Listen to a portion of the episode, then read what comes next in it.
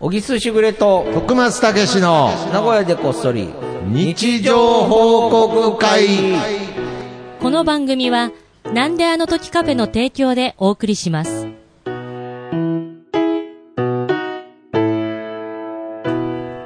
さあ、今週も始まりました。はい、よろしくお願いします。ねえ。はい結構やってますね。いやー、この日常報告、ずっとやってますね。うんけどやっぱり日常っていうだけあって、うん報告しても、報告しても、うん報告足りないと。まあ、そりゃそうだよね。毎日生きてるんだから。そうなんですよ。やはり、うん。そのね、あの、朝日はまた昇るわけですよ。はい今日曇りですけどね。いや いや、本当だ。まあけどなんかね、ええまあ、あの、とにかく今日もうんうん日常はひたすら続くということで、はいはいはい。あのーまあ日常の中に1年に1回誰しもがあることなんですが、うんうんえー私、あのーもうこの放送ではもう過ぎちゃってますけど、6月2日にうんうん誕生日で、あえー43歳に、おめでとうございはい、ます。ありがとうございます。もうね、これ、自分で押したやん。おめでとうございます。おめでとうございますまあね。で、まあ、これ、本当ありがたいことに、んね、僕の先輩である、はいはい。小木しぐれ兄さんがですね、ちょっとあのー焼肉をね。ご馳走してくれるということで誕生日なので。オーバーオールか迷いましたけど。いやいや、まあまあ。まあまあまあ、やっぱりね、うんやっぱり後輩は、若い、若いやつは、やっぱ肉だろうっていうことで。若手は？若手はやっぱ肉だろうっていうことで、焼肉をおごってもらったんですけど、よく考えたらその若手43歳だったっていう。同級生だからね。同級生ですからね。同級生ではないか。同そうい年そうです。学年で言うと1個下ですけどね。はい。だ、なので、はい。あのーまあ、焼肉食べに行かさせていただいて、もうええ本当に、しかもあの、美味しいお店で、美味しかったですよね。むちゃくちゃ美味しいでしょ。めちゃくちゃ美味しくて。そこ名古屋のね、ちょっと遠いですよね。名東区って言って、うんはいはいはい。名古屋駅栄越えて、ね星ヶ丘越えたぐらいかな、はい名東区のなんでね。あの時カフェから言うと、ちょっとまあ、まあ近い比較的近いぐらいのところですね。すごいよね。はい。名古屋駅栄で俺が説明して、なんであの時カフェを同列に置い起点に置くという。もう僕の中ではもう東山線ぐらいの一応これ全国に流れてるんですよね。いやいや土地勘を、ないんであの時カフェでつか伝えるのはちょっと無無謀でしたけど。いや、もう地図の中に入れてほしいですよね。名古屋駅栄、やなんであの時カフェ。なんであの時を中心とした世界地図をね、作っていただいて。いいねちょっとそれいいじゃんいやいや見てみたいいや、大体日本の地図は大体日本真ん中になってますから。あーそうですかはいで、まあ、あの、ね、食べに行ったんですけれど、やっぱり今、あの、コロナもの影響もあって、うんあの、まあ、緊急事態宣言もあって、まあ、なるべく、あの、その、外出ないようにとかあるんですけれど、うんお酒の提供がうん全くないんですよね。全くないね。まあこれはまあ当たり前だけもど。う今ねでしかも、なんかすごいちゃんとしてたよね、やっぱりね。ああ、そうですね。やっぱり当たり前だけどはい久しぶりに外食したけどとかもしっかりしてて、うんけどやっぱりあの、お酒が全く飲めないので、なんか、多分僕、あんまり焼肉屋行くことないですけれど、焼肉屋行ってお酒飲まないっていうことが、ひょっとしたら初めてかもしれないですけれど、うんあんな、あんなコンパクトに会が終わると思わなかったです。なんか、なあ、早かったよな。早かっだってあなれんか、それこそ俺思ったけど、まあ言っても、まあ毎週喋ってるっていうのはあるけど、まあまあまあまあ久しぶりにご飯も行くわけだから、いやなんかしまあなんかこう募る話もさ、そうそう、なんか、あるなと思っちょっとしたんっかり話そうみたいな話もしてたと思う。してたよねはいはいはいはい。マジで30分以内に終わったもん いや、ね。本当に。なんか本当に食べて出た。だからその、なんていうんですかね。うんマスクも外してないからな、俺ら。ちゃんとマスク会食マも。スク会食もしてるし、で、まあ飲み物も、もうウーロン茶だったしなまあウーロン茶でっていう感じだったんで、なんかその、食べてるものはすごいし、空間もすべて豪華なんですけど、うん体感としてはあの、吉野家に入った時と同じ、だから、食べて出てきたっていう、ご飯を食べて出てきたっていう、そうだよね。本当にそうそうだもんね。お前ちょっと俺がもう、か帰るかって言った時、えーってえーって言ったもんね。いやいやいやいやいや、もう本当に、序序章も序章でしたよ。だってお腹いっぱいになったもんだって。で、ほんでさ、やっぱ年食ってんのそう、ほんでおもあんのかな。互いそんなに、そうそんなにそうそうそう食べてるわけじゃないですね。まあ、43歳同士ですかそうら。だいいお肉をちょこっとつまんだぐらいの感じになるからう、ん。お腹いっぱいになっちゃって、お眠くなるしさ、もう徳マス帰るよっつって。えーって、もうすかみたいにはちょっとなりましたけど、なったけど確かに、じゃあ、ここからどうじゃあ何をするって言われたら、ねえ、もう食べれないし。ねえ、もう食べないし、そんなウーロン茶ガブガブ何杯も飲むわけじゃないし、お店の人にもね、やっぱりそんな居座っておしゃべりだけしててもね、そう迷惑ですから、まああとはやっぱりね、長いもあれですから、ぺちゃくちゃ喋るわけぺちゃくちゃ喋る。るのもあれですから、じゃあ帰るか。そうあれだからちょっと、あの、録画しといたら、はいはいはい。もうなんか、こういう風に皆さん食べてくださいっていう感じの 例題になるぐらい、きちっとやってたよね。はいはいはい。本当コロナ対策 VTR にで、今の、今の時代の正しい会食の仕方っていうね。ほんと不思議。俺と徳松こうやって聞いてて、ね、聞いてくれてる方いらっしゃって、どう思ってるか分かんないけど、はい。そういうとこ真面目だもんね。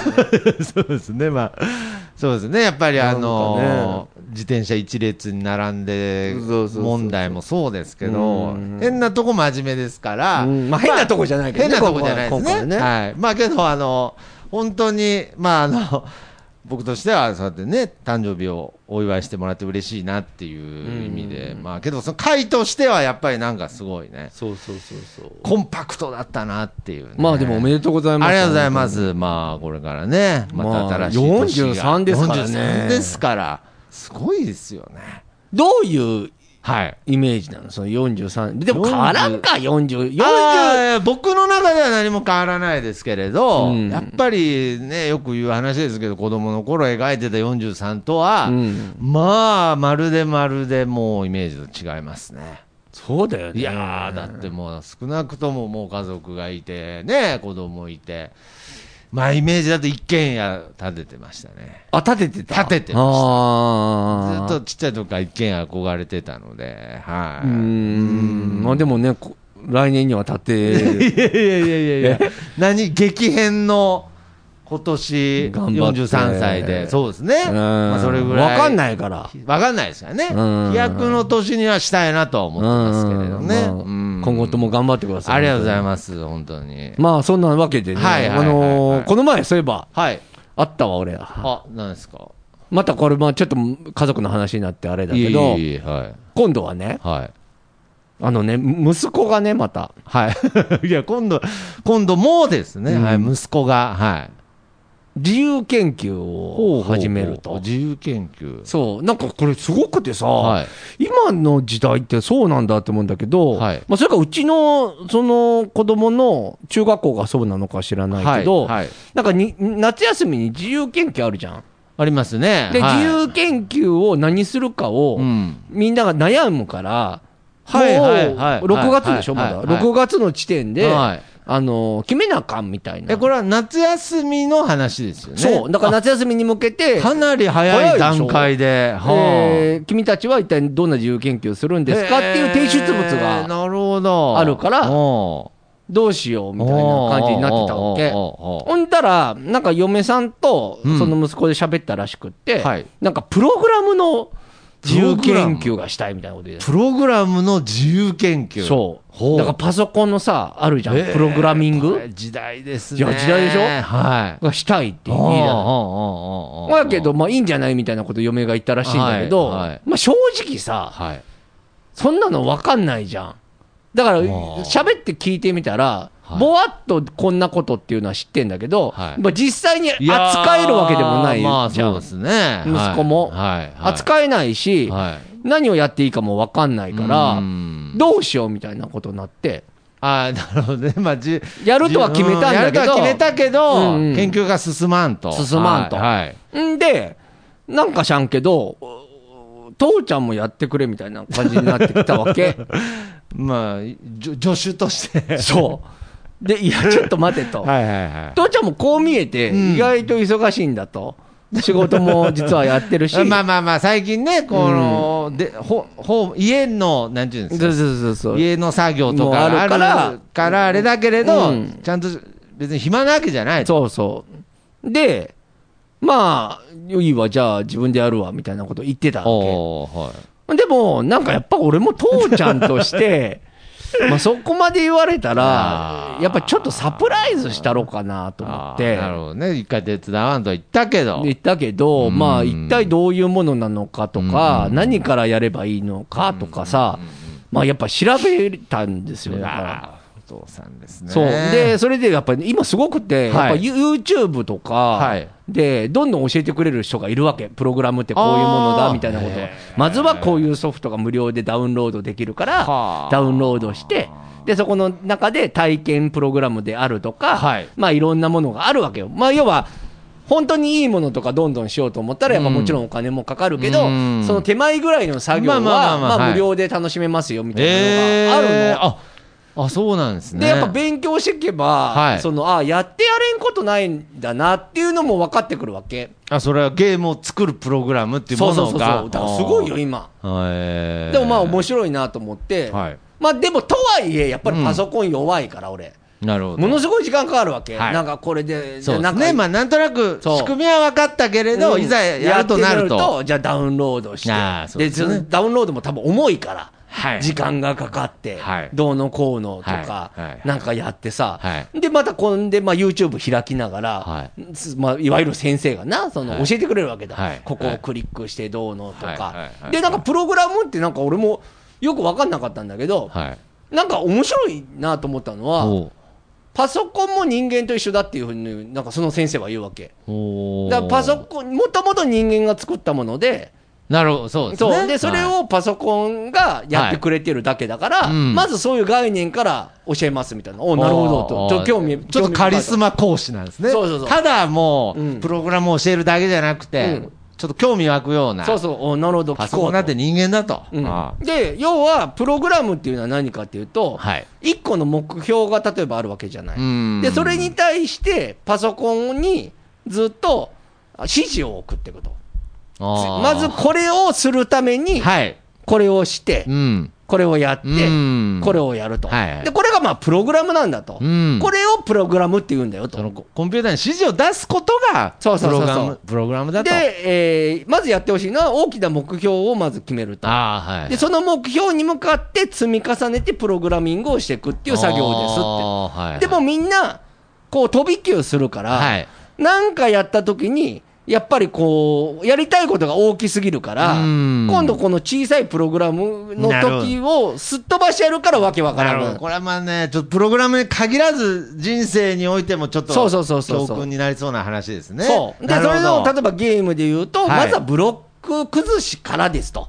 はあ。作るのは。ブロック崩し。だからよくあの、あるじゃん、この、ボールがボ、バー、バーでバーがあって弾いて、ちょっとずそうそうそうそうつ上のが減っていく上のやつありましたね倒して最初にやるとあったゲームですね。そうそう。で、これをやれるとこからまず、やろうみたいなあれがもう、ゲームプログラムの基本なんですね。そうそうそう。これができれば、あとはこれをいかに色つけたりとかっていう、へーもう基礎中の基礎だから、うんこれができるようにならないともう進まんよ、みたいな。なるほどね。で、みんな飛び級しちゃうから、いきまずなり、なんかこれファイナルファンタジー作りたいとか、あそんなんじゃまあない。みたいなまずあの棒の。そうそうそう。はで、それでまた指示を受けて、はいまあやっぱやっていくわけ。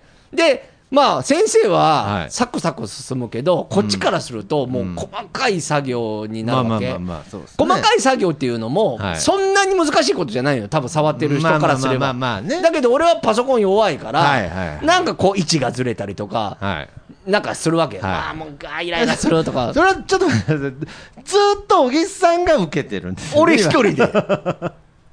助手。今、助手のみの話 助で隣に息子さんい いなないだから途中から気になっちゃって、い ないよね。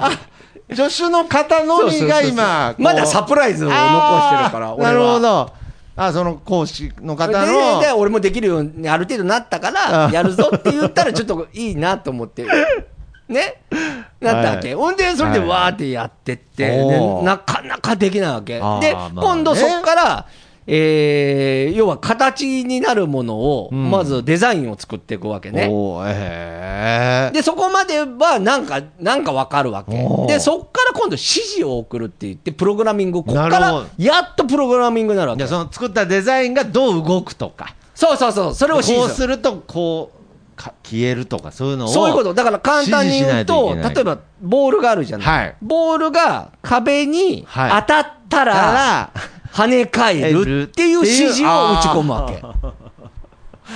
これが、ねもう変な話、細かいゃ。プログラムしてるじゃないそうですか。そうそうそうそう。で、僕、そのブロックで言うとね、それでもね、10から20ぐらいしかプログラミングされないわけ。おえー、でも、だから他の、だからファイナルファンタジーとかもえぐいで、あれ、まあ。でしょうね。まあ、要はそういうことで、それへで、ーあと、その、パソコン用語って、またこれもまた難しいんだけど、まあまあまそれを打つ用語みたいなのがあって、それはいで代訳してくれて、あ翻訳したもので、打って、やるとはいい。ける。外人さん、だいぶ挟まってるんですね。そう、むっちゃ挟まってる。あそうそう。だからなんかすごいよ。だからちょっと話ぐちゃぐちゃになって申し訳ない。言語とかよく言いますそう、よね。だからパソコンからすると、もう0と1だけなんだよね。だからはあそれのもう数字がとてつもない並んでるものがあって、これはこの言葉ですみたいな、はあまあ要はそんなようなこと。なるほど。まあそれを打ち込んでやってる。はいはいでもとはいえ、なかなか完成まではいかなかった。うーん、まあ、ね。もうこれはしんどいと。はいはいもうここ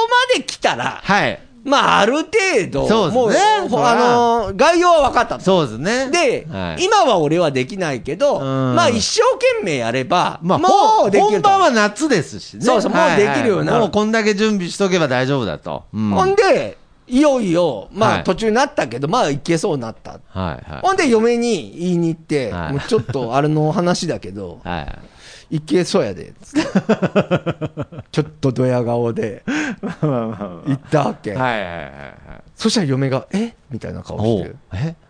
何怖いな。何？どうしたん？つって、はいはいはい。いや、なんか、俺がはい。断ったから、あ自由研究の内容を、プログラミングやめたよ。ええ えーってなって、ちょっと、いや、こっちまで悲しくなったじゃないですか、いやほんで何やるってなったあ、何やるっってて。なったって言ったら、あいや、なんか、途中まで私が、なんか料理の、なんかお弁当を出す出さんで、はい。なんか食品なんとかってあるじゃん。食品のラベルみたいな。あー、はいはいはいはいはい。小麦粉がどうのとか。はいはいはいあのラベルを私が今ちょっと勉強でやってたから、はいそれを自由研究でやるってなって、わけわかんねえよっつって。で、結局、それを自由研究でやるとやるってことになって、もう学校の先生にも言ったらしいから、あもう行っちゃ行っちゃったから、もうプログラムはもう関係ないよみたいな話になっちゃう。え？ー、あ、俺そうなんですか？そうだよ、むちゃくちゃ俺頑張ったの。のに、えなくなっちゃったんですか？なくなっちゃった。いやびっくりだよ。やっぱりサプライズの時代じゃないですかないね、なもだけど、まあ一応、まあこれはあの救いだけど、う。はい。子供にそうやって話したら、いいや、その自由研究じゃないけど、あ、自由研究ではないんですね。うんやりたいから、あああ、じゃあぜひ一緒にやろうっていう、まあまあハッピーな話まあもちろんね、息子さんももともとゲームを作るっていうことには興味があるわけですから、そうそうそうまあ、もうかなり、いやわかんないですよね。けど、これがこう、なんかね、将来につながるきっかけになるかもしれない。パソコンの関係の仕事に就くかもしれない。かもしれないから。なるほど。まあってことたは現時点でゲームをプログラムしたのは、え、小木さんのみ。のみ。さらに言うと、俺も仕上がってない。仕上がってないけど、ボールがあ壁に当たったら跳ね返るっていう指示は一行送ったんですね。た大変だええな。あ、けどそういうのがあるんすね、今。そう。だって、昔そういうのね、な学ぼうとしたら、やっぱりちょっとしたね、学校とか、やっぱ専門の人に聞かないとっていうね。そう、だから、でも、なんか昔より、はいもちろんやれることが豊富に増えたけども、うん。やっぱり、だいぶ、なんか簡単になってるらしくああ、そうなんですね。なんかそれは、なんか言ってたよ、あその先生はね、あ YouTube のね。ーなるほどね。会ったこともねえけど。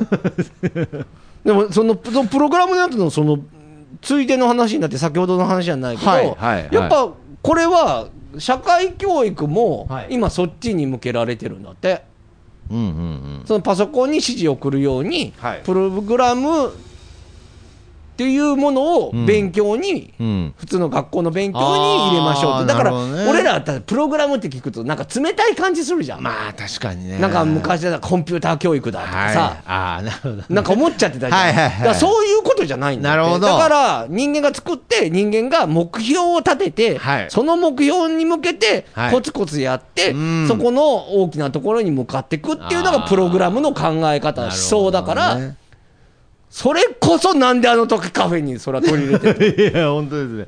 もうプログラムぐちゃぐちゃだから。目標ばっか並べてね。そうそうそうそう。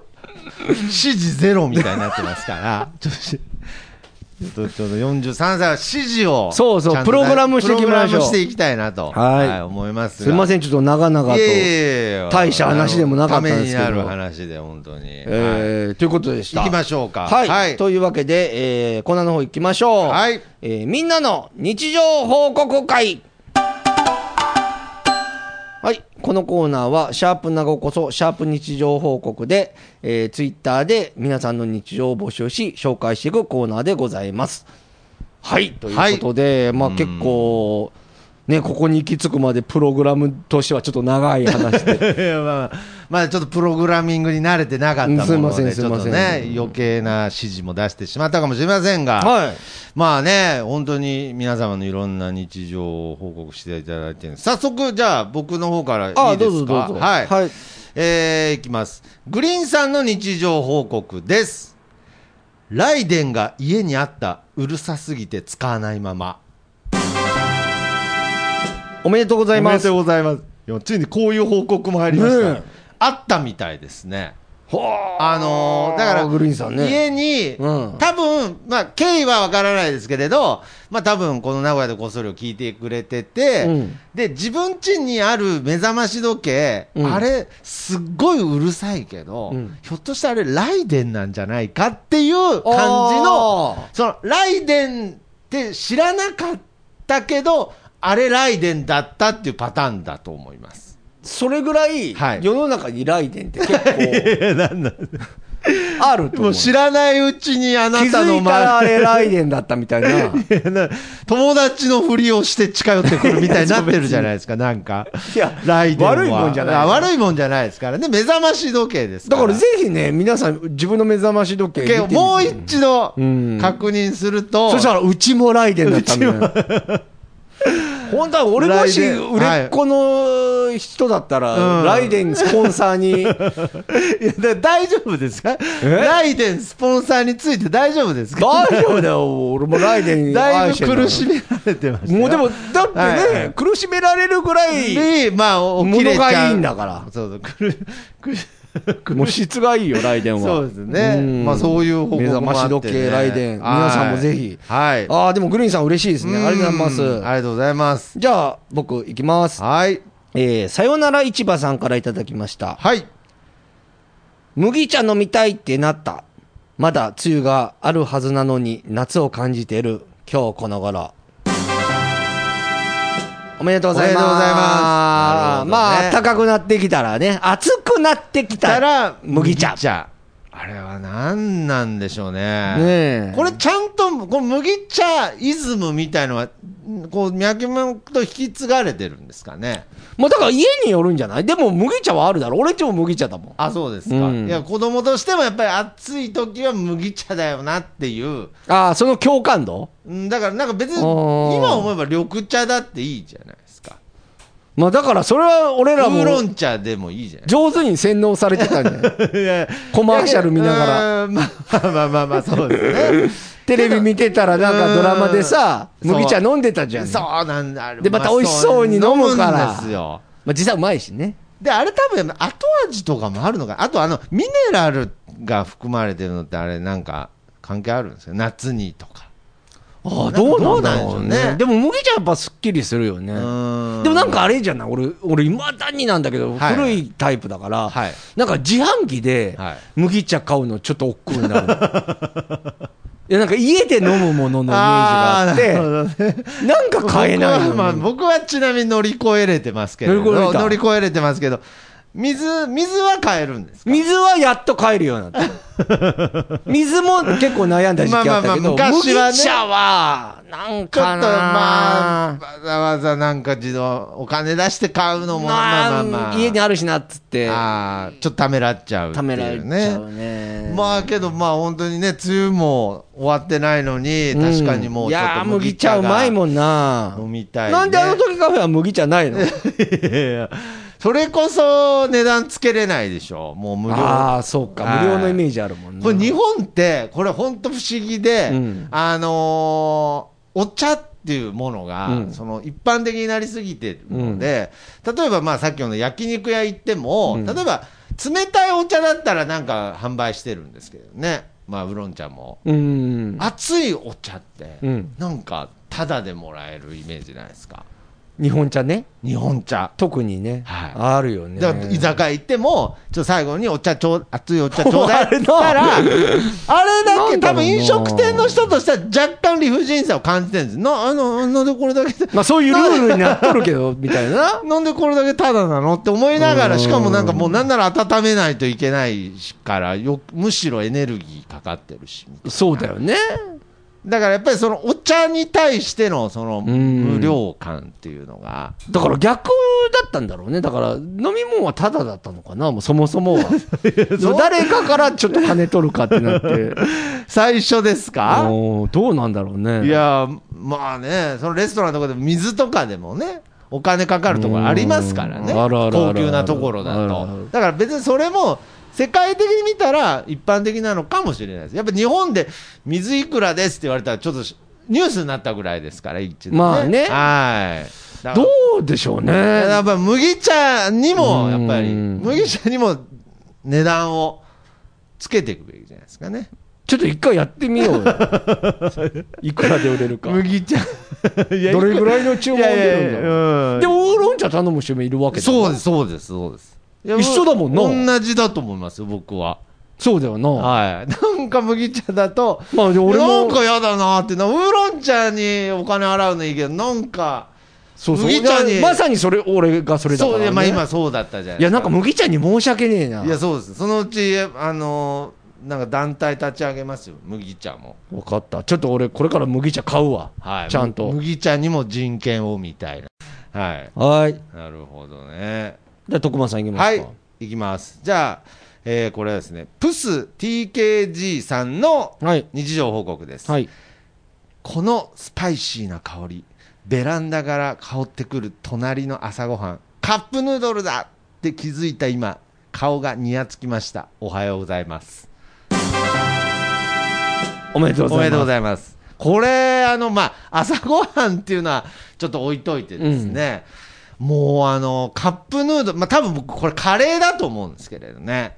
それは分からんよ。いやいや、スパイシーあー言ってますそうかそうかスパイシー。かカップヌードルとのカレー味の匂いと、焼きそば UFO のソースの味は、うん。なんか、ダメなもん入ってんじゃないかっていうぐらいそそりますね、あれは。ああそうだね。あいやだから覚えてるからじゃない？嗅いじゃうともう食べたくてしゃあない匂いですよね、あれ。でこうだから人生生きながらクイズをしてたってことだねだから。はい。こあのこの香りあれ さ、あ、けどね、これ、あるでしょ？そうですね、あります。のよくあるじゃん。結局、現物を見てるからわかるんですけれど、うん。はいはいはい。だから俺なんかマンションだから、うん。あの住宅だから、夕えーそれこそ夕飯時に行くと、はいはいはい。まあ、香りが来るわけ、うん。で実際その家に入ってみるわけじゃないけど、はいはいはいはい。あいい香りだ、あれ、これ、どっかで変わった匂いだぞ、香りだぞと思って、あああ、もうサバだとか、あ、さばとか、なんもうあかね、んなに嗅いできたはずのサバの匂いも、一瞬でもなんかちょっとこう、すっきりするっていうか、なるほど、一瞬クイズになっちゃうんですね。一瞬クイズ、一瞬クイズ。それ面白いね、一瞬クイズ。一瞬クイズ。あるよ、ちょっと、これ。ちょっと経っちゃうとバレちゃうっていうクイズ。そうだ、それこそ UFO とかもそうだよね。一瞬だけクイズになる。これ、あけどれ、あこの、あ好きあな、好きな香り、好きなあーさあ。UFO、UFO、UFO って意外に意外にすぐ答えれちゃうんだけど、ある一定期間クイズになるっていうね。なるねああ、だからカップヌードルの匂いはね、カップヌードルうまいもんまなあですね。ま俺またね、ちょっとまた俺、俺、あれに、今度それ系で言うと、はい。またもう何周も回って、癖になっちゃってるのが、何周も回って。ポテトチップスのはいコンソメパンチ。いや、まあ確かに、何周も回りましたね。本当、また来たの？みたいな。また俺のドア叩くの？みたないるな。ほどね。うんああ、何回も来ますよね。来る。で、で、一旦やっぱ食べ過ぎるとダメだなって言って我慢の期間があるわけじゃん。で、ある一定の期間超えて、ちょっと食べちゃうわけ。もうそしたらもう最後ね、そっからもう続いちゃう。もうコンソメパンチが家にないと、ドキドキしちゃうぐらい。あれもいい匂いするんあですよね。れ、あれうまいよな。あれもポテトチップスのコンソメだよね。だから、いろんなコンソメあるわけじゃん。まあまあ、そうですね。でもあのコンソメパンチのコンソメがうまいよね。もういまだにパンチの意味が分かんないですから。いや、まあまあまあ。だからもうダブルパンチなんてやつもあるもんねダブルパンチの時もあります。ダブルコンソメパンチみたいなやつも。ありがたいっつって。ありがたい。むしろ、むしろパンチしてくれみたいなね。あれになんだろうね。また来てる。またしばらく経つとこう、あいつまたやってくんだピンポンしてくるんですね、なんか。また来ちゃったっつって。はい、じゃあ、ーなるほどね。あ次行きましょうか。あ、はい。ひとしさん。ひとしアットマーク、あはいなんであの時放はい送はい。部？かな、うはい。えー、1週間の締めに、なんあの部、部員の皆さんと雑談して、ストレス発散。おめでとうございます。おめでとうございますあーこれは、ポッドキャストをすポッるというドキャストね、まあこのなんであの時カフェで作っている番組うんなんであの時放送部のね、うんもう編集を担当されてる人さんですけど、うん1週間の締めに、やうんっぱりここで喋るっていうね。すごいルーティンですよね。いやー、なんか僕は素ね、敵な何ね。年続けてるんですか？なんであの時放送部は。あ、ブー自体が丸3年。はい。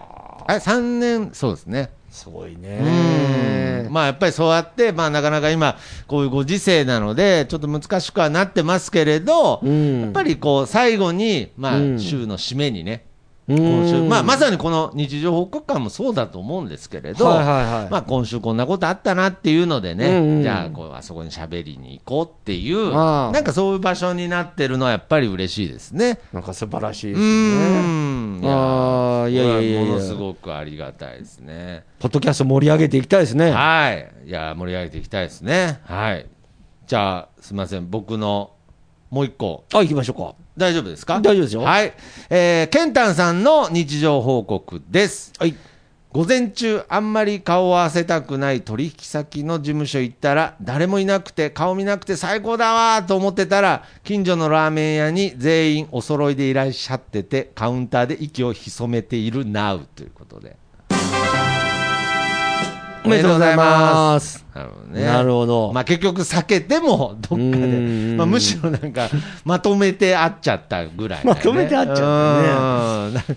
ありますけどね、なんかその人間って、その心理なのかわからないですけど、ん。逃げれば 逃げるほど会ってしまうみたいな、なんかちょっとこう、道で会いたくない、うん。なんかね、その別に僕もそんなしょっちゅうあるわけじゃないんですけれど、うんあのーやっぱりこの、例えばなんであの時カフェの通りとか通る時も、うん。まあ、常連さんとか、うん。その一度来てくれたお客さんとかも、やっぱり地元の方もいるので、うん。なんかこの道を歩いてると、あって、あいつもありがとうございますみたいなね、はいはい。やっぱりそのマスターとしての、はいはいはい。やっぱりそのこう顔みたいなね、うん。そそういう最低限の部分があるんですけれど、うん。まあ、本当にたまにね、うんなんかこう、人に会いたくないなみたいな。ああ、ありますよね。まあ、その時もあるんですけど、うんそうするとこう、このカフェに来るまでの道の一本裏の道を。歩いて、こう回り込むように、うんこのカフェに来ようとする時に限っても、裏道で人に会う会うみたいなね。ええなんかそういう、なんか自然の摂理じゃないですけれど。不思議だね。ママーティーの法則かなんか。あーマーフィーの、マーフィーかマーフィーの法則みたいな。避けると、なんかそのむしろこう出会ってしまうっていうのはあるかもしれないね。なるほどね。懐かしいですね、マーフィーの放送。ななんかありましたそうそう。確かそんなことだよね。まあ、例えばなんかそのミートソースパスタ、あーなんかカレーうどんを食べるときに限って白いシャツを着てる気がするとか、ああ。そういうことだと思う。なるほどね。うん。避けられない何かあるんですよね、多分。うんまあまあまあまあ、でもでまあまあまあでもね、まあけどまあこれぞ日常って感じはします楽しいですよね。はい。こういうのをやっていくのはいいですはねい。まあそんな感じですか？そうですね。はい。うん。ああ、本当にたくさんのね。ああ、でもカップヌードル今日良かったな、俺なんなんかか。まあ、日常感はそうですねすごいですね。確かに。あけど、まあ、すごいシンプルに日常を感じた今回の日常報告で言うと、うんやっぱり短い文章なので、うんあの、響いたのは、ちょっと、急遽いいですか？ああ、いいですよ。エイドリアン・マンジュさんの日常報告です。寝すぎて頭が痛い。おめでとうございます。まあなんか、なる、あるよね。もう以上って感じですけど、なんか、なんだろうね、あれ、寝すぎると頭痛いよな。まあまあまあ、それだけエネルギーを使うってことですよね、うん寝るのこういうの日常いや、素晴らしい感です。じますが。はいはい、ありがとうございます。本当に皆様、たくさん日常報告いつもありがとうございます。はい。だから、ですかね、今日は。そうですね。ははいい。じゃあ、まあ、とにかく、この番組では、皆様からの日常報告を、えーハッシュタグ、なごこそ、ハッシュタグ、日常報告で、えー募集しております。皆様からの、えーいろんな日常報告お待ちしております。ということでよろしくお願いし、ます。はい。じゃあ、この曲で今週もお別れしましょう。僕の部屋からと3で、いい風吹いてるです。それではまた次回、さよなら。また聞いてください。Yeah.